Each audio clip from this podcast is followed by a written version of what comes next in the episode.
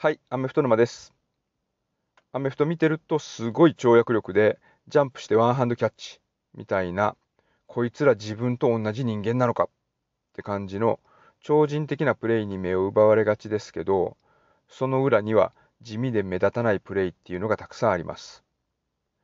実はトレーニングではそういう要素こそおろそかにせず反復練習をしてしっかり準備してます。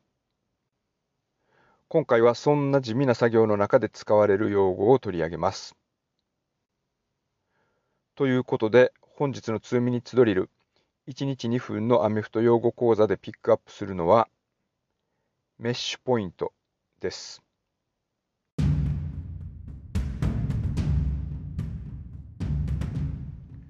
アメフト経験者の皆さんはこのメッシュポイントっていう単語チームで練習してる時に聞いたことありますかね？実は僕はこの単語は自分が所属してたチームでは使ってなかったので知らなかったです。メッシュ自体は網の目を指しますけれどもそれ以外にも歯車を噛み合わせるというような意味があります。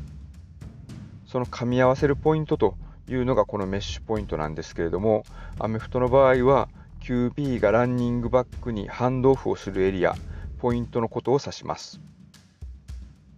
一言でランプレーといってもデザインによって走るコースハンドオフを受けるタイミングというのは異なります。それを QB とランニングバックがそれぞれ体に染みつかせておかないとミス特にファンブルにつながりますしランニングバックが加速するのを妨げる原因にもなってしまいます。このタイミングが一瞬ずれたことが原因でランプレーが止められてしまうというようなことはレベルが上がれば上がるほど当たり前のように起こります。QB もランニングバックもプレイごとにハンドオフを渡すタイミング受けるエリアというのは歩数とかも含めて一つ一つ体に染み込ませてますしいざプレーをする際には QB もランニングバックもメッシュポイントを凝視するのではなくてその次にどう動くべきかというのを確認するためにオープンフィールド前を見ながらハンドオフっていうのを実行していきます。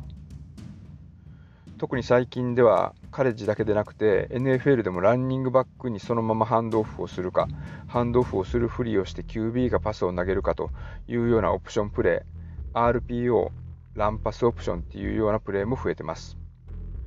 メッシュポイントの位置によって相手ディフェンスのリアクションも変わるのでオフェンスが相手ディフェンスをコントロールしようとする際にはメッシュポイントをどこに置くかというのがオフェンスの成功の鍵を握る重要な要素になってます。ということで今日は QB がランニングバックにハンドオフをする地点メッシュポイントについてお伝えしました。このプログラム実は残念ながら Spotify での総合200位からはこぼれ落ちてしまったんですね。なんですけどなんと開始して2週間で合計40件以上の星のレビューはいただいてます。僕が1年以上続けてるアメフト沼、日本で希少なアメフト系ポッドキャストは、1年かかってようやく110件を超える星のレビューというのをいただいたことを考えると、この2週間で40件以上というのは異例の速さだと個人的に思ってます。本当にね、ありがとうございますというような形なんですけれども、まだまだピックアップした用語というのはたくさんあるので、もし気に入っていただけましたら、Spotify や Apple Podcast などお聞きのプラットフォームでの高評価、また番組登録をよろしくお願いします。以上、アメフト沼の2ミニッツドリル、1日2分のアメフト用語講座でした。では。